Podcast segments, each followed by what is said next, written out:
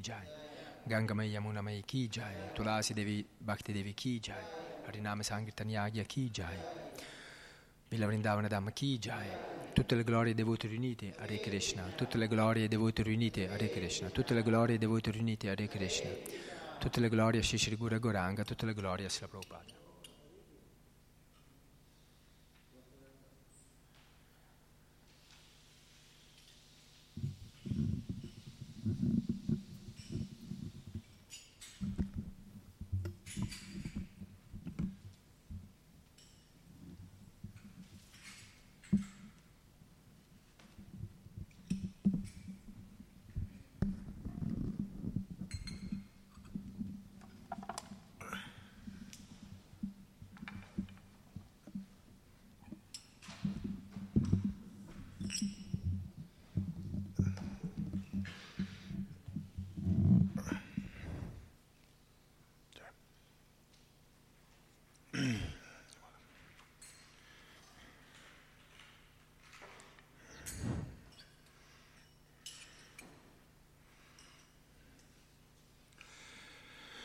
Jayo Radha Madhava Kunja Bihari.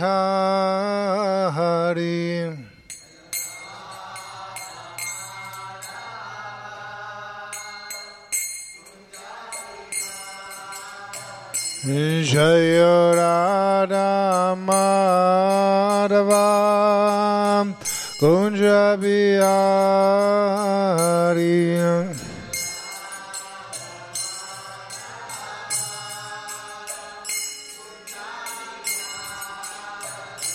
Jai Gopi Janavallava Girivaradari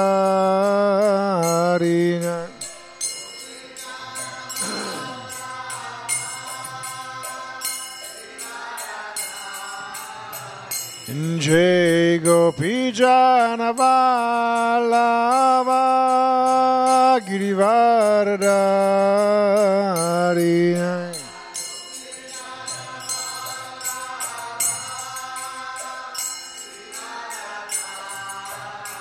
Yashodanana Vraja Janaranjana Yas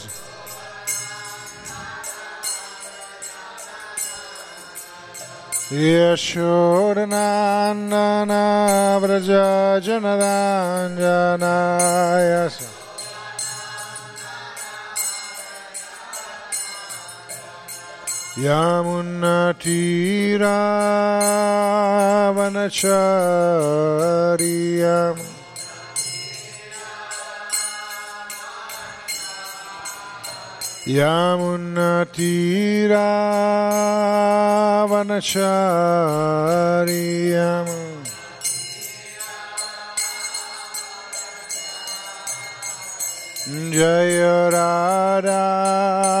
Madhava Kunja Bihari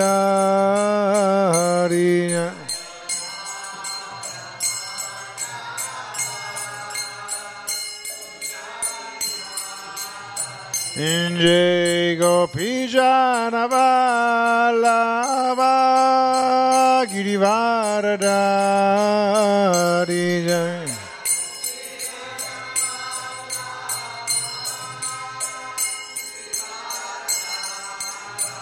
यशोदानान्दना व्रजजानराञ्जनाय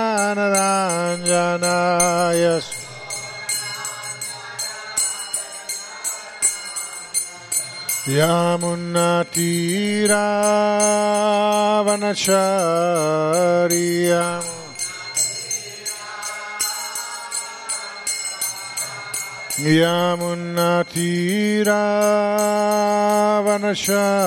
यामुन्नतीरावनचार्याम्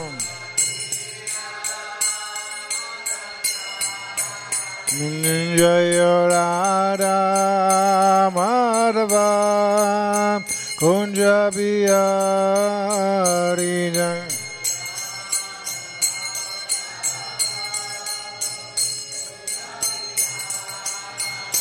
Jai Gopi Janavallava Girivaradari Jai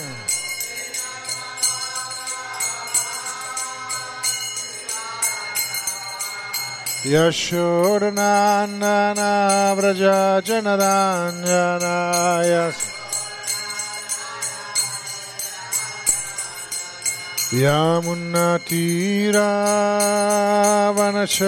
यामुन्नतीरावनशर्याम् यामुन्नतीरावनचार्या Jaya Radha Madhava Radha Madhava Radhe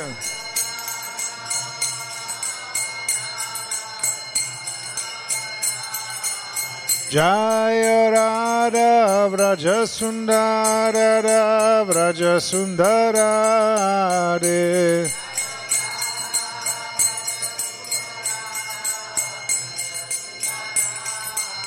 Prabhupada, Prabhupada, Prabhupada, Jai Prabhupada.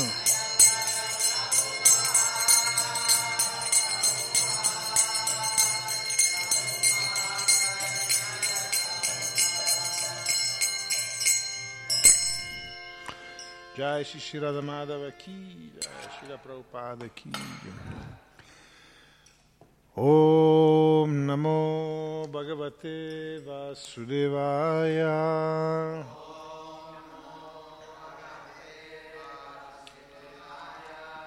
Om Namo Bhagavate Vasudevaya.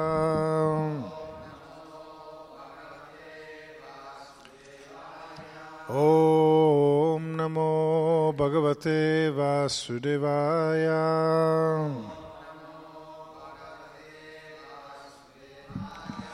Hare Krishna, benvenuti a tutti, un saluto a chi ci sta ascoltando via internet, Hare Krishna, grazie di essere qui.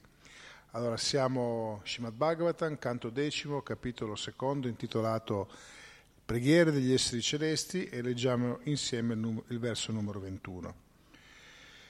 Ki madhyatasmi karaniyam ashume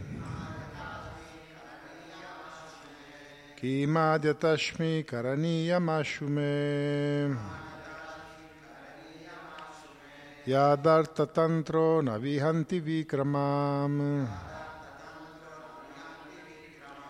Yadamta tantro navihanti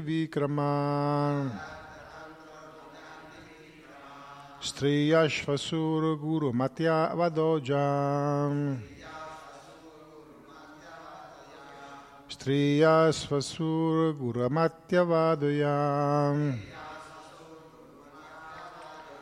Yashashriyam mantyanu Yashashriham mantyanu kalammayu Kimadyatashmi karaniyamashme Yadarta tantro navihanti vikrama. Striyasvasura gurumatyavadomayam Yasha Shriham Mantiyanu Kalammayo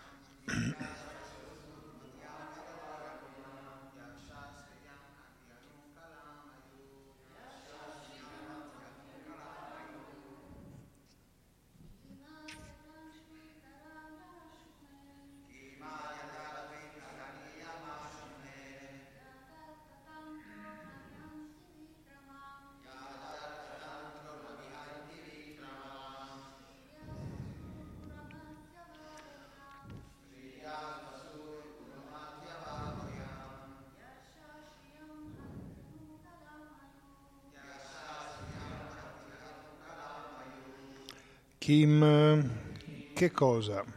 Adyam, ora immediatamente. Tasmin, in questa situazione.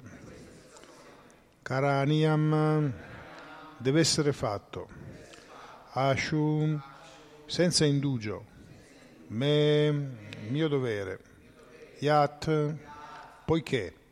Artatantra, Dio la persona suprema, che è sempre deciso a proteggere i sadhu e a uccidere gli asadu.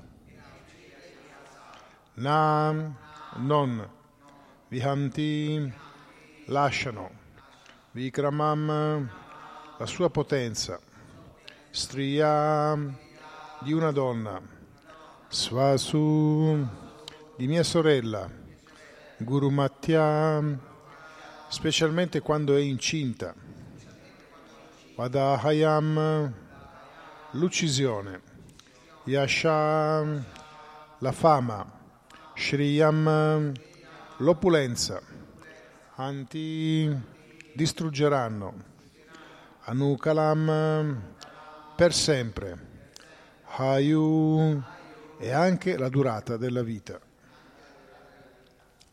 Traduzione. Kamsa pensò, che cosa devo fare adesso? Il Signore Supremo che conosce il suo piano, Paritranaya Sadunam Vinsashaya Chaduskritam, non vorrà certo abbandonare la sua potenza.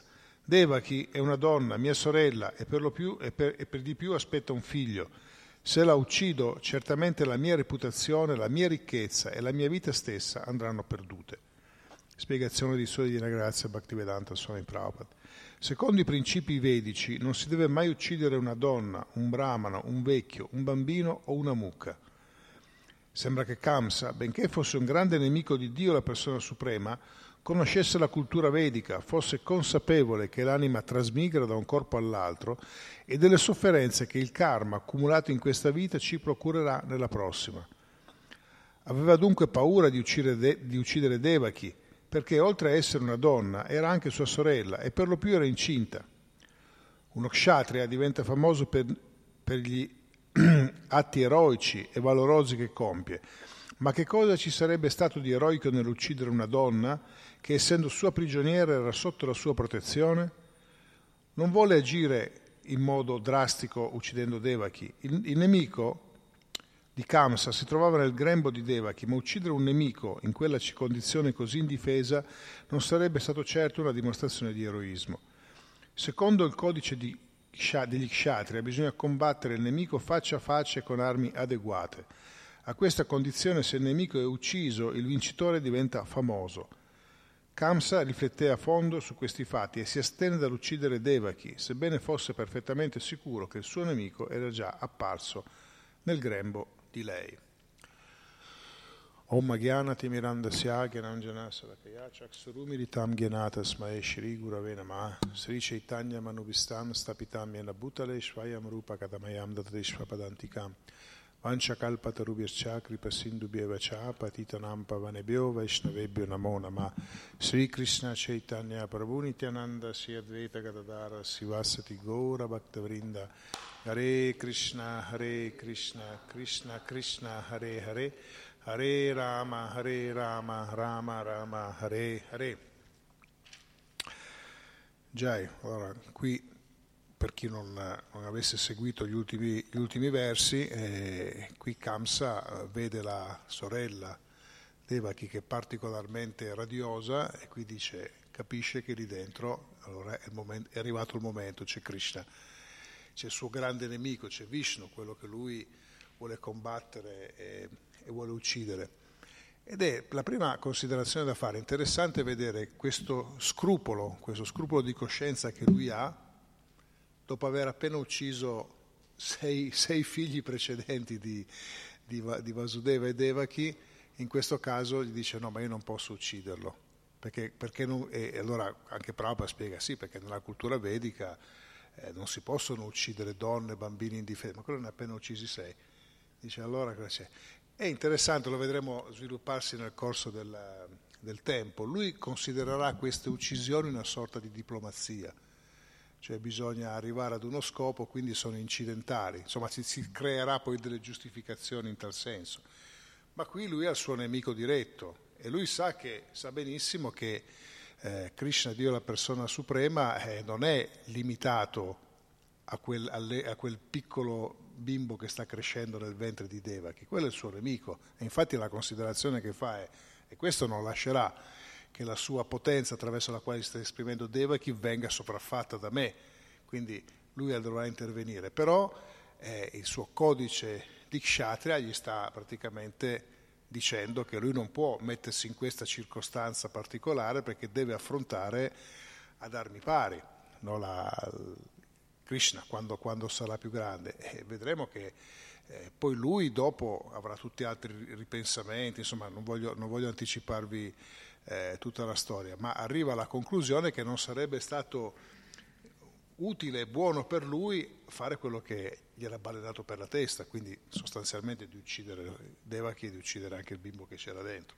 Questo, questo, era quello che aveva pensato. Dice non posso farlo perché la mia reputazione eh, ne risentirà e la gente che già aveva avuto delle difficoltà ad accettare questo suo atteggiamento di uccidere questi, questi, figli, perché non è che solo Devaki e Vasudeva se ne erano dispiaciuti, tutta una serie di, di, di persone avevano considerato riprorevoli quello che lui stava facendo. Ma lui era il capo, lui era il re, poteva in sostanza fare quello che voleva e, e se qualcuno non era d'accordo insomma non è che poteva discutere tanto con Kamsa, lui avrebbe, sarebbe passato le maniere forti con loro, quindi avevano timore di quello che lui avrebbe fatto e in qualche modo l'avevano accettato. Ma questo sarebbe diventato inaccettabile per tutti. Andare a uccidere la, la, la, una donna incinta che per lo più era una, una, sua, una sua stretta parente, questo non sarebbe stato accettato. E lui, mentre dall'altra parte c'era una sorta di giustificazione, perlomeno lui si dà una sorta di giustificazione, questo non, non avrebbe avuto una giustificazione, anche perché, che succedeva? Come, come spiega Shila Prabhupada, essendo suoi prigionieri erano sotto la sua protezione.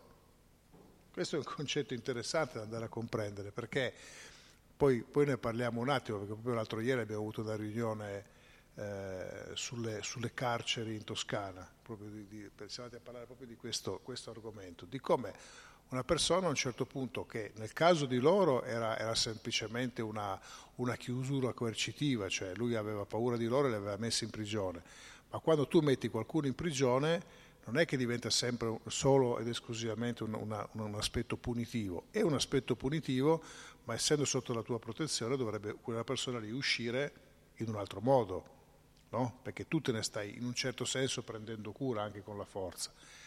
E lui è consapevole di tutte queste situazioni e dice no, la, la, la mia immagine andrà profondamente a cadere se io faccio, se mi comporto in quel modo. Quindi vedremo che lui desisterà, dirà tanto sono qua dove possono andare, aspettiamo che questo nasca e quando poi nasce, quando lui è diventato una sua entità indipendente, a quel punto io intervengo e poi se sarà questo grande Vishnu vedremo, anche se appena nato sarà in grado di combattere con, con me.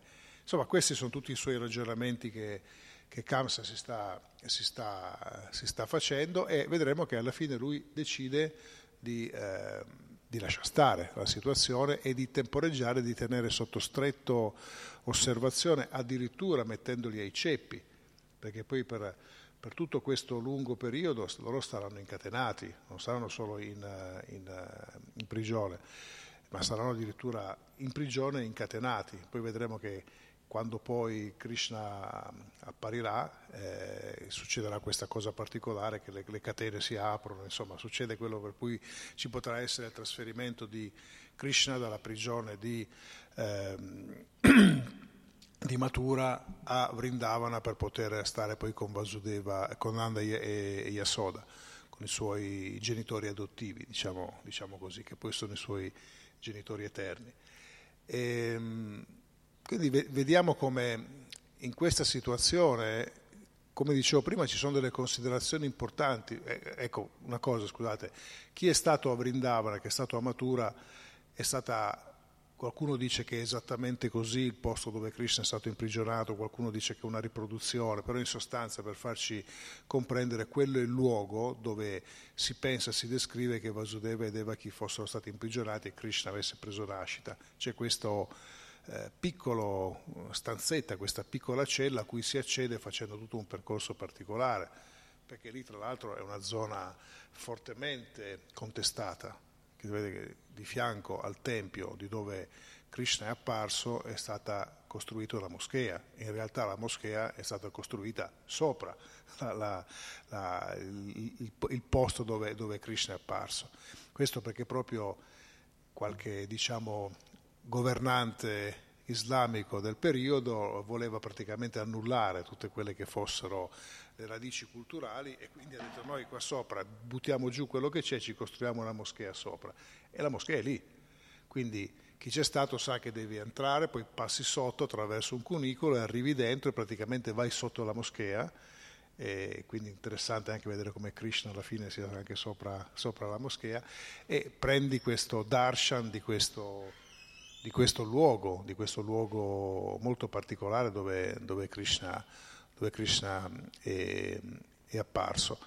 E come dicevo, il fatto ad esempio che ci sia una responsabilità che lui in, quel, in, qualche modo sta cercando, secondo la sua visione, di portare avanti, in questo caso lui sta dicendo io proteggo, cioè, o, o meglio che proteggo, evito di uccidere mia, mia, mia sorella, e fa parte delle responsabilità che si dovrebbero avere nei confronti delle persone che devono essere rieducate. E come dicevo, Proprio l'altro ieri abbiamo avuto un incontro con, con, con la Regione, ovviamente tutto tassativamente online, per parlare di questi aspetti, di come eh, le carceri oggigiorno siano diventate degli ambienti molto complessi, ma soprattutto si sta mancando molto, non dico sempre, ovunque, questo principio legato alla rieducazione, in cui le persone dovrebbero entrare in un modo anche traumatico perché hanno commesso degli, degli atti eh, ovviamente dei, delle azioni esecrabili, quindi sono state condannate, ma dovrebbero avere un processo rieducativo. E devo dire, speriamo che sia così, che insomma, parlando, eh, sentendo anche la voce dei, dei leader religiosi, ci sia la volontà, perlomeno sulla carta, poi per metterla in pratica, chissà se quanto tempo ci vorrà e se sarà eh, possibile, eh, l'idea appunto che un, un, aiuto, un percorso che possa essere stabilito a livello spirituale possa essere portato avanti, non, non un aspetto religioso del tipo eh, io sono fedele della religione cattolica, io islamica, io induista, eccetera, perché devo dire che ad esempio se guardiamo i cosiddetti induisti, fortunatamente in Italia ce ne sono pochi in carcere, o quasi nessuno. Eh, gli ebrei dicevano che loro non ne hanno, e quindi voglio dire, allora che facciamo? Se nessuno ci chiama, come facciamo ad andare a fare assistenza spirituale? Non è quello il punto, il discorso è stato portato su questa necessità di stabilire dei percorsi basati su dei valori universali, che sono quelli della, della spiritualità, che possono eh, fungere da supporto sia etico che spirituale alla rieducazione delle persone, perché quello, quello sarebbe la cosa auspicabile. Uno hai fatto quello che hai fatto, entri lì dentro, ma dovresti uscire tendenzialmente in un'altra maniera, cosa che non sta, non sta succedendo. E questo era anche il principio vedico legato alla punizione. La punizione non era semplicemente dispensata perché hai fatto una cosa, ecco devi essere punito. Sì, c'era questo, c'era la reazione karmica, ma la reazione karmica era, era combinata dal giudice proprio per far sì che quel tipo di problema che era stato generato venisse annullato, cioè fargli pagare il karma subito. Questo è un argomento che noi oggi eh, non possiamo toccare o possiamo solo sfiorare, dobbiamo stare attenti a come, a come, lo si dice, però se noi andiamo a vedere in alcuni testi eh, antichi c'è scritto addirittura che di fronte a certi atti la punizione è addirittura l'esecuzione, cioè queste persone vengono, vengono giustiziate, vengono uccise. La gente appena sente questo dice, ah ma come, come si fa? Noi siamo misericordiosi. Certo, ci devono essere tutta una serie di condizioni molto specifiche, particolari, un assetto della società eh, o, o, giusto attraverso il quale tutti quanti, tutti quanti, possono evolversi, ognuno possa prendersi cura degli altri i giudici devono essere persone irreprensibili, non possono essere persone condizionate dai sensi della natura materiale per prendere questo tipo di decisioni. Tradotto, oggi è improponibile, non si può fare questo, può fare questo tipo di ragionamento. E tant'è vero, noi stiamo dalla parte di quelli che diciamo no, aspetta un attimo, il concetto di misericordia è decisamente più importante. Ma quando andiamo indietro nella cultura vedica questa è una realtà, c'era una, una situazione, noi leggiamo, tale per cui la società vedica era inclusiva, e quindi tutti quanti in un certo modo erano invitati a partecipare alla vita, alla, alla, alla socialità, avevano la loro, la loro, possibilità di esprimersi, di diventare parte della stessa in base alle loro qualità, quindi la meritocrazia. Quando qualcosa non andava, quindi quando uno era separato da questo sistema, se, compie, se compiva degli atti che non dovevano essere, veniva punito in una maniera molto, molto severa. Però ci ricordiamo anche che Nityananda Prabhu quando fu di fronte, eh, quando gli fu presentato il caso di Jagai e Madai che avevano ferito alla testa il signor Nityananda e il signor Chaitanya cosa ha fatto? Ha chiamato Sudarshan Chakra e ha detto questi li facciamo fuori. Nityananda ha detto aspetta un attimo, se fai fuori questi due devi far fuori tutti perché qui in Kali Yuga sono tutti messi più o meno così. Questi sono i campioni, ma poi abbiamo anche tutti i campioncini che, stanno, che sono in erba, stanno ancora crescendo. E quindi dice, c'hai ragione. Allora ferma un attimo, fermiamo su Darshan Chakra e usiamo un altro chakra, usiamo l'arma del Mamantra, usiamo l'arma dell'amore e cerchiamo di, di cambiare le persone. Quindi vedete come eh, cambiano un po' tutti gli schemi e noi dobbiamo eh, fare attenzione e capire anche in, in questo tipo di società che cosa succede, come noi possiamo muoverci. Perché vedete che ad esempio eh, Kamsa lui in un certo senso la prima cosa che gli passa per la, per la testa è di salvare la faccia. Dice, ma io poi ho una mia immagine, io sono fatto così, sarò anche un, una, un re autoritario, forte, quello che sia, ma comunque mi viene eh, riconosciuto un certo tipo di aderenza alla cultura vedica. Se questa crolla, eh, mi crolla tutto l'impianto. E quindi lui la sua prima considerazione è quella di anche se avrebbe voluto fare in cuor suo risolvere il problema alla radice, quindi facciamoli fuori tutte e due, ci penso un attimo, ci penso un attimo.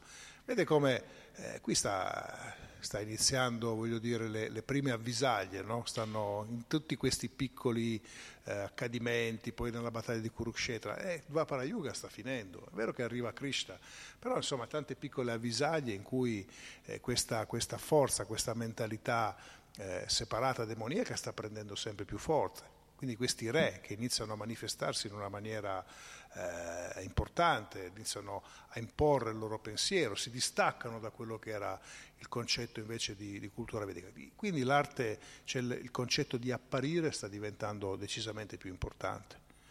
E questo è un qualcosa che poi noi oggi ritroviamo totalmente nella società. E leggevo una statistica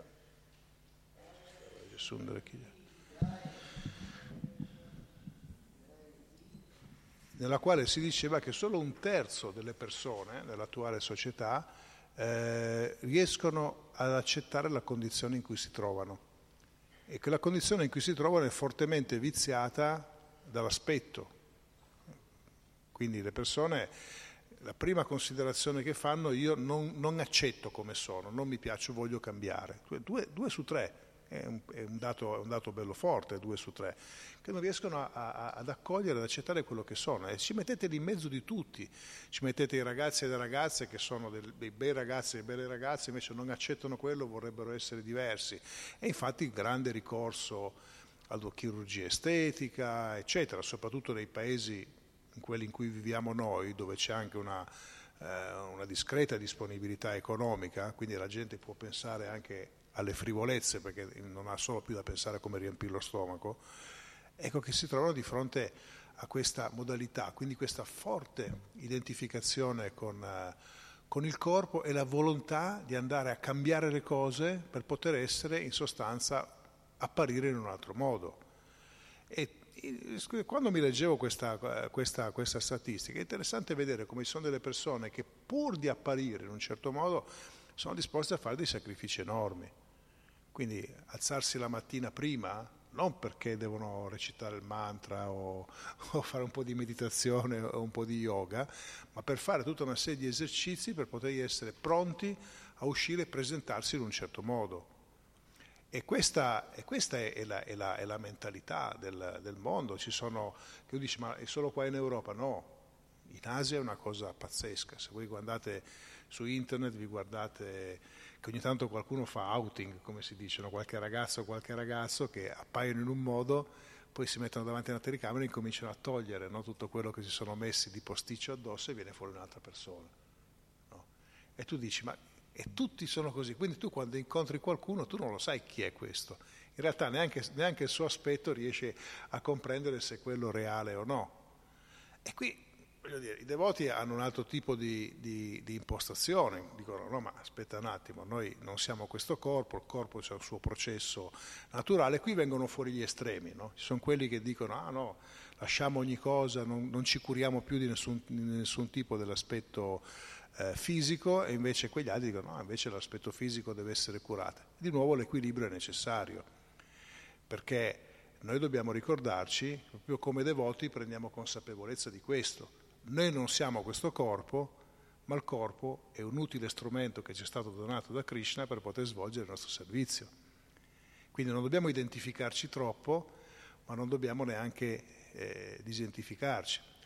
Eh, leggevo di una, di una, devota che diceva a Prabhupada diceva come mai nella cultura vedica eh, dicono che sono, eh, le donne sono meno intelligenti degli uomini? E Prabhupada gli ha fatto tutta una spiegazione e questa insisteva e Prabhupada ha detto ma quindi tu sei una donna? Sì, dice allora non sei molto intelligente, gli ha detto perché non hai capito il concetto fondamentale che noi non siamo questo corpo, tu hai un corpo, tu sei un'anima spirituale eterna, dice i devoti questo devono tenerlo in considerazione, un'anima spirituale eterna che riveste quel tipo di corpo che se non hai questa comprensione di base, allora diventano poi tutte queste differenze di categorie anche all'interno del, del movimento, anche all'interno degli spiritualisti.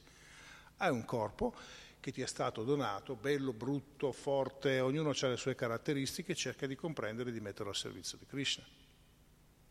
E una cosa importante, cerca di eh, essere, di coltivare il tuo essere più che l'apparire, di essere in un certo modo, in modo tale che anche la tua condizione possa essere di ispirazione e di guida per gli altri, senza farti incastrare in queste dinamiche. Sono tante storie che leggiamo puraniche, no? ma forse quella che ci salta più agli occhi è quella proprio di, di, di Bharata, di Maharaj Bharata, quando lui eh, diciamo, manca il suo ultimo passo verso la realizzazione spirituale perché perché noi sappiamo che a un certo punto lui si eh, prende cura eccessivamente emotivamente di questo cerbiato. No? non è che non, uno, il devoto non è una persona indifferente, ha visto una situazione di pericolo, ha, ha visto quest'anima che aveva bisogno di, di, di aiuto, se ne è preso cura e quindi noi non è che non ci prendiamo cura, ma lì c'era un coinvolgimento emotivo eccessivo, quello era il problema non era il fatto di avere il cerbiatto, il, il gatto o, o, quello che sia, c'era un coinvolgimento emotivo totale. E in un certo senso lui ha cercato di, di staccarsi da questo ma non ci è riuscito, quindi noi sappiamo che la conseguenza è stata che quando lui ha lasciato il corpo ha ripreso un corpo di cerbiatto. E ha preso un corpo di cerbiatto ma lui è rimasto cosciente della sua natura anche in un corpo animale, pensate che, che anima straordinaria, che poteri che aveva quando poi lui ha ripreso nascita, dopo aver passato questa eh, parentesi, aver esaurito questa sua conseguenza karmica delle, delle, sue azioni, lui ha ripreso nascita come Jad Bharata. E Jad Bharata, lui cosa, cosa, la prima cosa che ha detto dice, ecco, io sono in un modo, ma di fronte alla società non mi conviene apparire così, perché se io appaio per quello che sono, vengono fuori dei problemi e soprattutto io mi identifico in tutta la situazione di nuovo e, vorrei, e mi ritrovo nelle stesse dinamiche precedenti. Quindi per chi ha letto la storia lo, lo, lo ricordo, per chi non l'ha letta vi dico semplicemente che Jad Balta ha scelto di impersonare eh, lo stupido del villaggio, no? c'era proprio il tontolone, quello che non capisce niente, che va in giro. E fin tanto che è successa questa questo, questa, questo episodio con questo, con questo, re che stava, insomma, stavano portando la portantina, a un certo punto avevano bisogno di qualcuno eh, perché uno dei portatori insomma, si era preso una storta, adesso non, ricordo esattamente, e vedono lui grande, forte, un po' il tontolone, dice, ah, vieni tu, no? E lo prendono, è solo che lui incomincia, quando ogni, ogni formica che vede eh, la evita, no? il re una, due, tre volte dice, oh ma che stai facendo, ma come ti permetti, ma lo sai chi sono io, no? comincia a fare i discorsi e poi viene fuori che quando lui affronta su questo piano eh, Jad Bharata, lui invece gli rivela veramente lui chi è, quindi tutta la sua conoscenza che aveva dentro, che aveva tenuto celata, gliela, gliela esterna, tant'è vero che poi il re rimarrà completamente sorpreso e gli dirà, eh, tu non sei il, il, questo umile e stolto servitore, ma tu sei un'anima realizzata e poi il re prenderà addirittura rifugio in lui. Quindi noi dobbiamo Dobbiamo, questo perché in, in, quel caso diciamo che eh, Jad Bharata lui aveva timore di essere eh, riconosciuto in un certo modo perché la sua vita spirituale ne avrebbe avuto difficoltà da questo. Dall'altra parte invece noi dobbiamo comprendere come, come devoti, abbiamo fatto una scelta di vita, che una scelta di vita è di coltivare la nostra vita spirituale, ma anche di condividerla con gli altri, perché noi di condividere il messaggio con gli altri, perché noi facciamo parte del movimento, non dobbiamo dimenticarci, noi facciamo parte del movimento del signor Chaitanya Mahaprabhu e siamo protetti fin tanto che seguiamo le istruzioni di Chaitanya Mahaprabhu. Quando cominciamo a cambiare le istruzioni e a cercarci una situazione a noi favorevole diventa un problema questo. E anche qui ci va molto equilibrio su cosa fare, su cosa non fare, su come proporsi. Ecco che allora noi non è che dobbiamo avere una falsa immagine di noi stessi che andiamo a proporre noi siamo come siamo. La falsa immagine è quando tu vuoi essere quello che tu non sei. Ieri ho avuto una, una lunga conversazione con una devota, non, non in Italia, una, una, devota anziana, molto anziana del nostro movimento, e si, raccont- si rammentava proprio come quando agli inizi del movimento ci fosse una piccola consapevolezza eh, filosofica e anche di realizzazioni. C'era un grande entusiasmo, grande determinazione, voglia di servire, di fare, eh, insomma, sincerità sicuramente, ma mancava tutta una, una, una, una conoscenza. E allora ecco che c'era chi in una maniera semmai esteriore si metteva e memorizzava a, a tutta la Bhagavad Gita, qualcun altro ha detto mi memorizza tutto il Bhagavatam, no? c'era tutto questo entusiasmo, ci si poneva semmai come dei grandi sadhu realizzati, si vestiva in un certo modo, ma mancava tutto l'assetto dietro. E quindi questo cosa ha fatto? Questo apparire nei confronti degli altri può essere stato anche fatto con le migliori intenzioni, ma poiché non era supportato da una sostanza, questo si è sgonfiato o perlomeno vediamo che di quelli che erano così solo qualcuno è rimasto, perché non è così semplice la cosa no? da portare avanti. Allo stesso modo uno dice, ma se io, sono, se, se io mi presento in un certo modo verso la società, che cosa devo dire e cosa non devo dire? Ecco, questa è un'arte, un'arte vera e propria, di capire quando è il caso di dire determinate cose e quando è il caso invece di evitare di dirle che non significa mentire, che mentire è un'altra cosa. Mentire è ti faccio una domanda diretta e tu non mi rispondi. Io ti faccio, qualcuno mi fa una domanda e io ti dico quello che è necessario che tu possa, possa quello, tu, quello necessario affinché tu possa prendere la conoscenza in base alle tue capacità. E non è una, un atteggiamento altezzoso, o arrogante nei confronti di qualcuno, dice io so, tu non sai. No, ti do gli strumenti necessari affinché tu possa comprendere. E anche qui ci sono tante storie. C'è la storia di Narada Muni con questo cacciatore, che sapete lui uccideva gli animali per vivere, ma li uccideva anche per divertendosi. Lui gli piaceva vedere questi che si contorcevano negli ultimi momenti di vita. E di nuovo Narada Muni non è andato lì gli ha detto no, ma che fai? eh, sei un, poco di buono, stai uccidendo gli animali, no, non devi farlo, devi essere vegetariano, non gli ha fatto tutto, niente di tutto questo.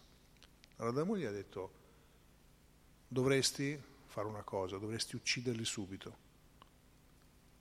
Capite qual è la differenza? Non, che, non era una, un bonus per quello che lui stava facendo, gli ha fatto fare un passo in avanti a questa persona. E lui ha incominciato a dire, ma perché mi di fare questo? ma c'è qualcun altro che puoi fare, perché stava incominciando a riconoscere Narada Muni come un'autorità. Lui alla fine non capiva, visto questo qua che si avvicinava, questo saggio che si presentava in un certo modo, ha avuto un pochettino di rispetto, ma non era disposto a cambiare la sua vita. E lui l'ha capito subito, perché l'intelligenza spirituale di Narada Muni era profonda, quindi non è che gli ha detto delle cose che lui non era in grado di recepire o gli ha dato dei, un qualcosa da fare che non sarebbe stato nelle sue corde. Gli ha detto semplicemente, gli animali devi ucciderli per, per, per vivere, per, per, venderli, per poter mantenere la tua famiglia, ok, uccidili subito, non stare lì a fare sto giochetto, farli soffrire, eccetera. Lascia perdere. E poi e poi il colpo di genio. E poi gli ha detto, e poi se, devi, se, vuoi fare ancora qualcosa, prendi una pianta di tulasi, te la metti davanti tutti i giorni, la bagni e la, gli ha dato una, una, una, adorazione minima da fare. E così ha attivato la trasformazione di questo, di questo cacciatore. Vedete dove a volte non è necessario manifestare pienamente quello che uno è o quello che si è, ma è necessario manifestare quella parte, quell'aspetto che è utile per poter fare muovere le persone una, in un'altra direzione. Questa è l'intelligenza che ogni devoto dovrebbe sviluppare, perché ci sono sempre due modi di approcciare le cose. No? Uno è di dire io sono qua, mi sono situato sulla, sulla mia vita, questo è il mio stile, questo è il mio linguaggio, questo è il mio modo di essere, il modo di vestire. Se vuoi vieni, se ci troviamo bene sarai dei nostri. Questa è una, è una modalità, che non è esattamente quella che il signor Chaitanya ci ha dato, perché la mentalità del signor Chaitanya è completamente diversa, perché c'è questa storia che ho già raccontato più volte di Nityananda Prabhu, che lui faceva quello. Insomma, si trovavano tra Vaishnava, cantavano, cucinavano prasada, facevano delle belle cose, sono creati una bellissima atmosfera e lui lo, lo faceva, era molto bravo in questo. Persone quando andavano creavano questi ambienti. E in quell'occasione particolare, proprio a Mayapur, che c'è un posto al di là del fiume Jalanghi dove loro facevano questi ritrovi, e Chaitanya Mahaprabhu a un certo punto andò da Nityananda e gli disse bellissimo quello che state facendo, però dice non va bene che voi state sempre tra le persone, dice voi dovreste andare, dovreste andare da, da quelli che non ne sanno niente e portargli questo messaggio.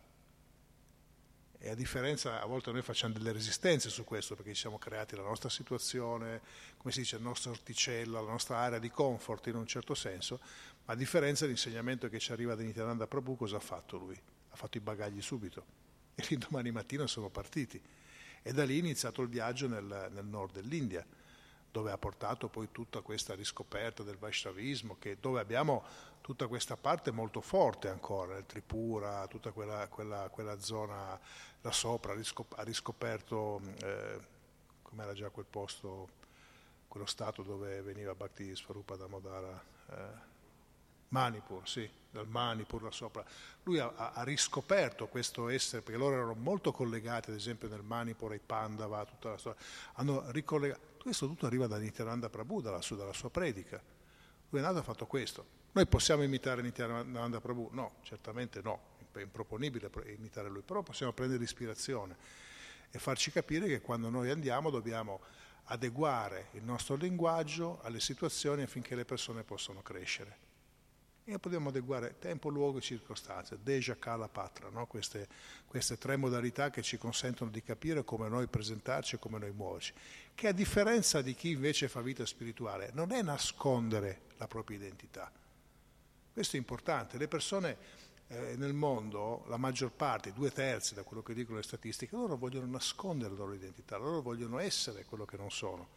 E oggigiorno, siccome questo è un problema grosso, voi vedete quante coppie, quanti matrimoni, quante situazioni falliscono, perché poi dopo un po' viene fuori per forza la, la, la reale situazione. Tu ti sei presentato in un certo modo, ma quando incominci a convivere, no, le cose cambiano. Nel momento in cui cambiano, la maggior parte non sono disposte ad accettarlo, perché vogliono vivere in quel sogno dell'apparenza.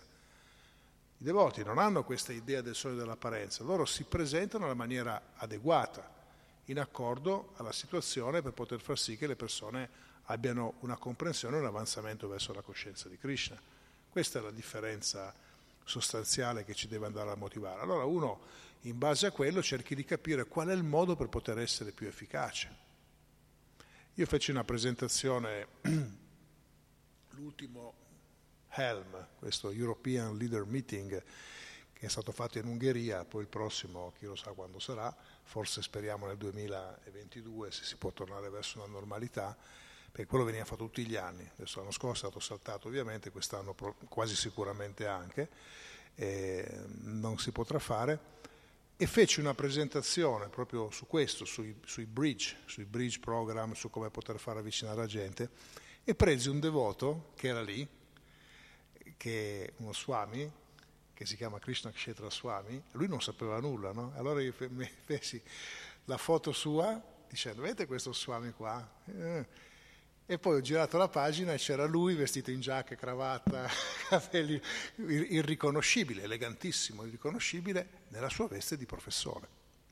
Perché lui ha insegnato, adesso penso che abbia smesso da quel che, che mi ha detto, se ricordo bene, eh, lui ha insegnato per diversi anni in Cina. E in Cina non puoi andare vestito da devoto, perché se vai vestito da devoto duri il tempo di entrare all'università poi, poi, è finito proprio con un timbro sul, sul, passaporto e non ci entri più, proprio in Cina. Quindi lui ha cambiato, si è dato un'altra immagine, ma lo scopo di darsi un'altra immagine non era quello di presentarsi in un certo modo per poter attrarre qualcuno e per poter godere della gratificazione dei sensi. Si è dato un'altra immagine per poter diffondere la coscienza di Krishna e ha adeguato anche un linguaggio adeguato un linguaggio, perché questo, noi siamo qua, siamo abituati a fare un po' quello che vogliamo e nessuno ci dice niente, perché più o meno in Italia funziona così, in Italia e in Europa, ma da altre parti del mondo non è così. Io quando andai proprio in quel paese, eh, a un certo punto entrai in contatto con delle persone e volevamo aiutare i devoti di, di laggiù, e allora volevo mettere i leader religiosi in contatto con un nostro devoto, che adesso tra l'altro è, è GBC di quella zona, e quando io lo contattai gli dissi guarda ti posso mettere in contatto, però entrambi concordammo che era totalmente inopportuno presentarlo come devoto di Krishna. Quindi io l'ho, l'ho, introdotto come professore, perché questo è un professore, insegna ad Hong Kong, che Hong Kong sapete è, di, è diverso dalla, dalla, Cina, perlomeno una situazione completamente diversa. Infatti a Hong Kong i devoti vanno in Harinam, cantano, a Pechino no, a Shanghai non le fate queste cose. E, e quindi fu introdotto, fu presentato in questo modo affinché il dialogo potesse avvenire su un piano, diciamo così, intellettuale. E su quello troviamo nostre, la nostra situazione. Quindi è interessante vedere proprio, ad esempio, come alcuni devoti, in, nella stessa area geografica, semmai ad Hong Kong, li trovate a cantare seduti sul vias, eccetera, eccetera, poi escono fuori da quel piccolo state, quella piccola, come si chiama, eh, sì, quella piccola città di Hong Kong, escono fuori e si vestono in giacche, cravatte, eccetera, e si presentano come degli intellettuali per poter andare all'università ad insegnare, in un modo che non può essere diretto. Quindi non è nascondere l'identità, in realtà loro non stanno nascondendo l'identità, ne stanno presentando una parte e ne omettono un'altra, volutamente. Questo però per poter servire Krishna. E questa è la differenza sostanziale. I devoti devono prepararsi su questo. Uno deve dire, ma se io ho un servizio, certo il mio servizio può essere un servizio eh, molto preciso in cui non ho bisogno di, sono, sono, così come sono, sono il monaco, ho fatto la scelta di vita di monaco o di monaca, mi presento in questo modo.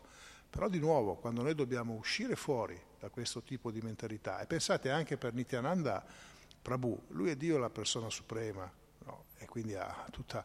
però eh, vivendo in, quella, in quell'area geografica, anche solo cambiando impostazione, cambia tutto. Qui abbiamo Bandunitai, ci può dire che non è perché tu sei in India è tutto uguale, o perché tu sei eh, comunque, diciamo, in Bangladesh, ma più o meno la cultura hindu è quella, perché se tu vai da una persona che è nata in Bengala e te ne vai a, a Mumbai, è totalmente diversa l'impostazione, è vero, ma a volte neanche la lingua si parla. Eh?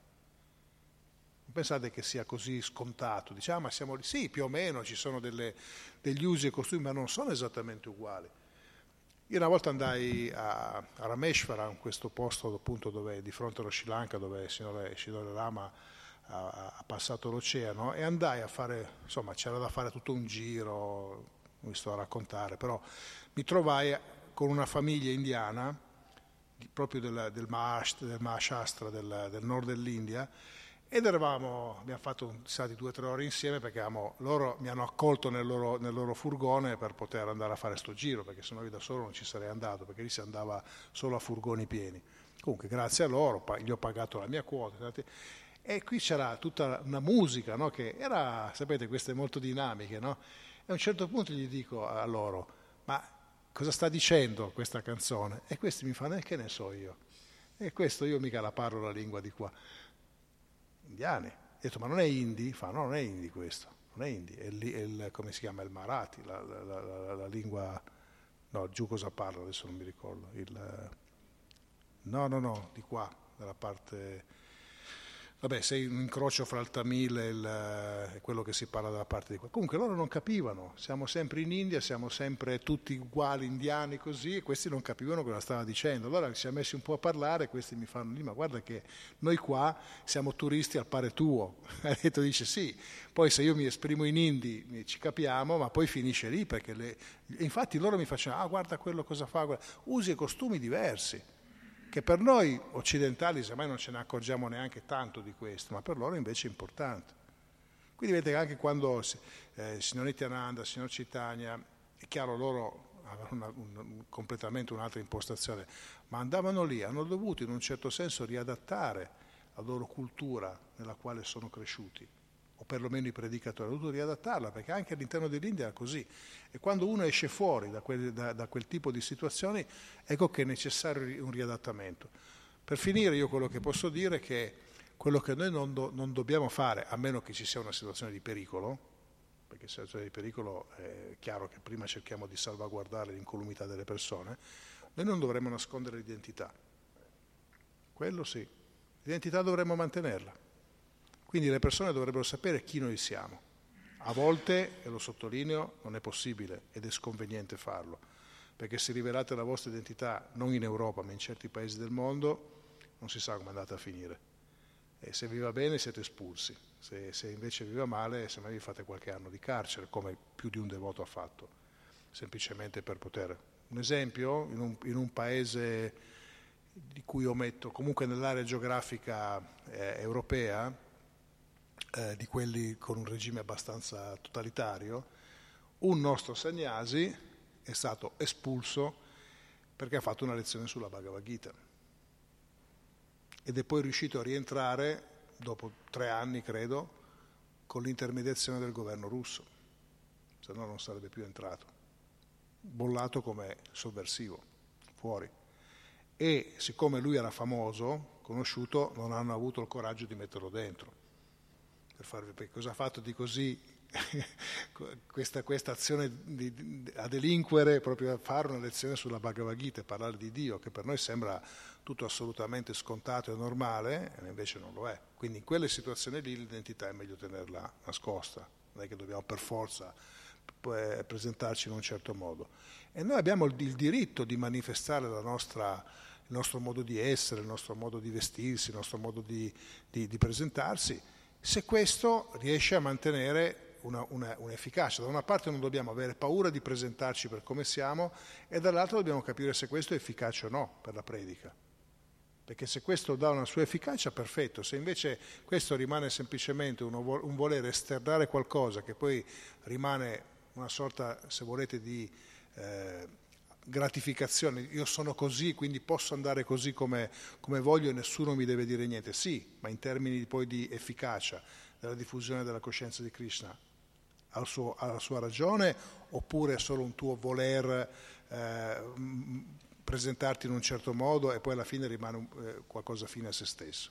Insomma, tutti i ragionamenti che noi dobbiamo fare e anche consultandoci con altri. E questo è importante il sadhu sangha, andare a comprendere andare a comprendere, come ho parlato il caso di Krishna Kshetra Swami, che lui è uno Swami, tutti gli effetti va in giro con il vestito da Swami, fa quello lui, ma quando doveva andare di là, siccome c'era necessario un altro modo di presentarsi, è cambiato tutto. È la stessa cosa che ha insegnato per dire in Cina Tamal Krishna Maharaj, lui ha fatto uguale. Non è che è cambiata la loro natura dentro, però sono sempre gli stessi. Si alzano sempre la mattina, cantano 16 giri al giorno, eh, seguono scrittura, hanno, hanno le realizzazioni spirituali, ma per poter andare al di là di quello, tant'è vero che Prabhupada ha detto che chi avesse avuto la forza di andare a predicare in, nei paesi, quelli forti, islamici di area musulmana, Prabhupada cosa ha detto? Io prendo la polvere dei piedi di loto di questi devoti e mi cospargo la testa.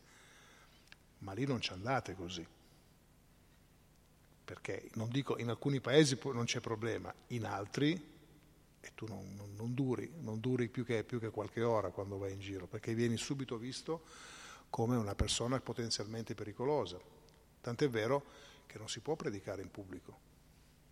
È stato, qualche anno fa è stato fatto un ratayatra in, in uno di questi paesi e uno dei devoti pensa, ah, sono andati nelle piazze. No, sono andati in un magazzino, in una, in una parte, non un magazzino, in una, comunque una sorta di, di grande area di parcheggio così all'interno di, una, di, dice, di, una, di un grattacielo e lì hanno fatto il rataiatra, hanno girato lì dentro. Dice, ah sono andati, facciamo, fammi vedere le foto. No, non ti fa vedere le foto, perché quelle foto lì non potevano circolare, l'hanno fatto, hanno fatto le foto, però è stata una cosa privata. E indiani perché se ci vedevi qualcuno dall'altra parte subito... Quindi vedete come, come può essere difficile, Tanti, infatti tante volte i devoti devono, in, in posti del mondo eh, appaiono come centri yoga semplicemente, oppure ristoranti vegetariani, e loro sono esattamente vestiti e si propongono come tutti gli altri, semmai non possono neanche mettere le immagini fuori perché sono considerate offensive, però vanno avanti, cercano di portare la coscienza di Krishna, distribuire prasada, eccetera, eccetera, eccetera. Jai, c'è qualche domanda, commento, riflessione? C'è il microfono lì, se qualcuno, abbiamo ancora qualche minuto.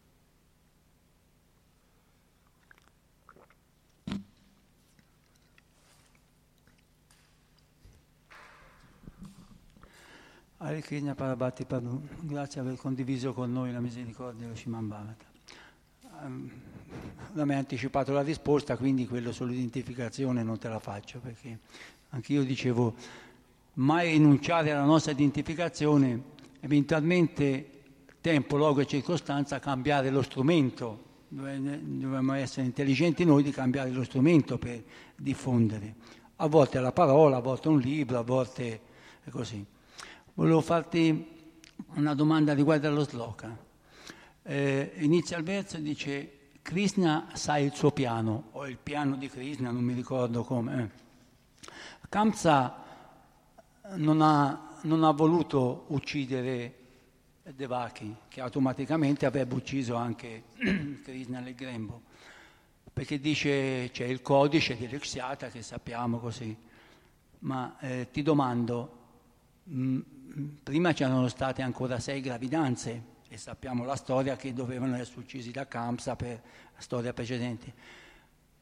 Ma non è che insegna lo sloka, il verso, l'essenza che è sempre un piano di Krishna, che Krishna non gli ha dato l'ispirazione a Kamsa di essere, di uccidere perché per il suo piano doveva andare avanti e poi lui stesso doveva uccidere Kamsa, però quando fosse poi manifestato. Certo che in ultima analisi è tutto è sotto il, il, controllo di Krishna, tutto si muove in una determinata direzione. E noi sappiamo che tutto quello che è successo anche prima è tutto propedeutico per poter far sì che questa discesa, discesa avvenga. Ma qui vediamo ad esempio anche come le cose si muovono, adesso io non voglio anticipare, ma poi dopo Kamsa si pentirà di quello che ha fatto e andrà a chiedere perdono a, Vasudeva e Devaki, dirà... Eh, dopo questo episodio, lo vedremo fra qualche verso, lui avrà proprio una sorta di pentimento. Chi sarà poi in realtà che lo spingerà a dirgli che così non risolve nulla, anzi mostra semplicemente segni di debolezza? Saranno i suoi, i suoi consulenti, i suoi ministri, che gli diranno guarda che così tu non solo diventi, un debole, ma anche non risolvi il problema. Saranno poi loro che lo spingeranno a fare quella strage di bambini eccetera. Quindi questo ci fa anche comprendere come è vero che tutto va in una certa direzione, ma poi in base a chi ci associamo, perché lui aveva avuto un pentimento, eh? lo vedrete nel verso successivo, lui ha avuto un pentimento, è stato poi associandosi con le persone sbagliate che lui invece ha tirato fuori il peggio di se stesso. E forse Krishna è chiaro che alla fine si, si voleva che si andasse in una determinata direzione, che poi appunto lui gli mandasse i demoni e questi demoni eh, cercassero di ucciderlo e Krishna li uccideva, poi ogni demone rappresenta anche una narta particolare con il quale noi ci dobbiamo confrontare, cioè c'è tutto un, un, un pacchetto dietro che si muove, è chiaro che ogni cosa che succede c'è sempre Krishna, però c'è sempre il libero arbitrio che lo può far andare da una parte piuttosto che da un'altra. Lui ha avuto questa sorta di... la parte buona di lui in un certo senso l'ha ispirato no? a prendere, ad andare in un'altra direzione perlomeno più morbida, e dall'altra parte invece si è associato poi con quelli che l'hanno, portato, l'hanno appesantito, l'hanno portato a tirare fuori invece il peggio di se stesso. E allora a quel punto lì lui diventa come espressione del peggio del peggio è Krishna stesso che interviene. E poi noi sappiamo che lo, lo, lo ucciderà Kamsa su questa arena sacrificale. Comunque tutto è così, non esiste nulla nel mondo che non, che non sia comunque... Eh, preparato da Krishna, le cose non avvengono, cioè non è che c'è la bacchetta magica, c'è la bacchetta magica in un certo senso, Krishna può fare quello che vuole, ma si deve preparare tutta una situazione per poter far sì che avvenga. E questo parte molto prima, e l'abbiamo visto, tutto l'avvicinamento che abbiamo visto nel nono canto, abbiamo visto anche tutte le dinastie che hanno portato pian piano ad andare in una direzione, eccetera, una mentalità che si è sviluppata, che ha dato la possibilità poi di venire fuori a questi, a questi, due schieramenti diversi, che nascevano proprio da impostazioni precedenti. Quindi è partito molto prima il discorso. Krishna se vuole piglia e in, in, decide lui quando entrare, ma ha creato tutta una serie di condizioni per le, quali, per le quali lui scendesse per fare quello che lui fa, proteggere i devoti e punire le persone che non lo sono. Però ha dovuto creare le condizioni. Quindi questi, questi, re che si erano degenerati, che avevano creato una situazione, Kamsa che era il capo di tutti questi. Allora Krishna scende e, e, motiva anche, in un certo senso giustifica, non lui, che lui debba giustificare, ma giustifica le ragioni della sua venuta. Grazie.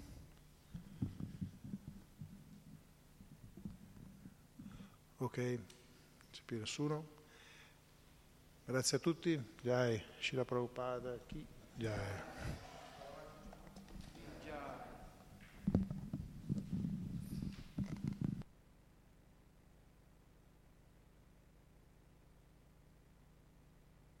Volevo solo ricordare che oggi è la scomparsa di Rasikananda e Jagannadas Babaji, due importanti acciarie della nostra, della nostra linea.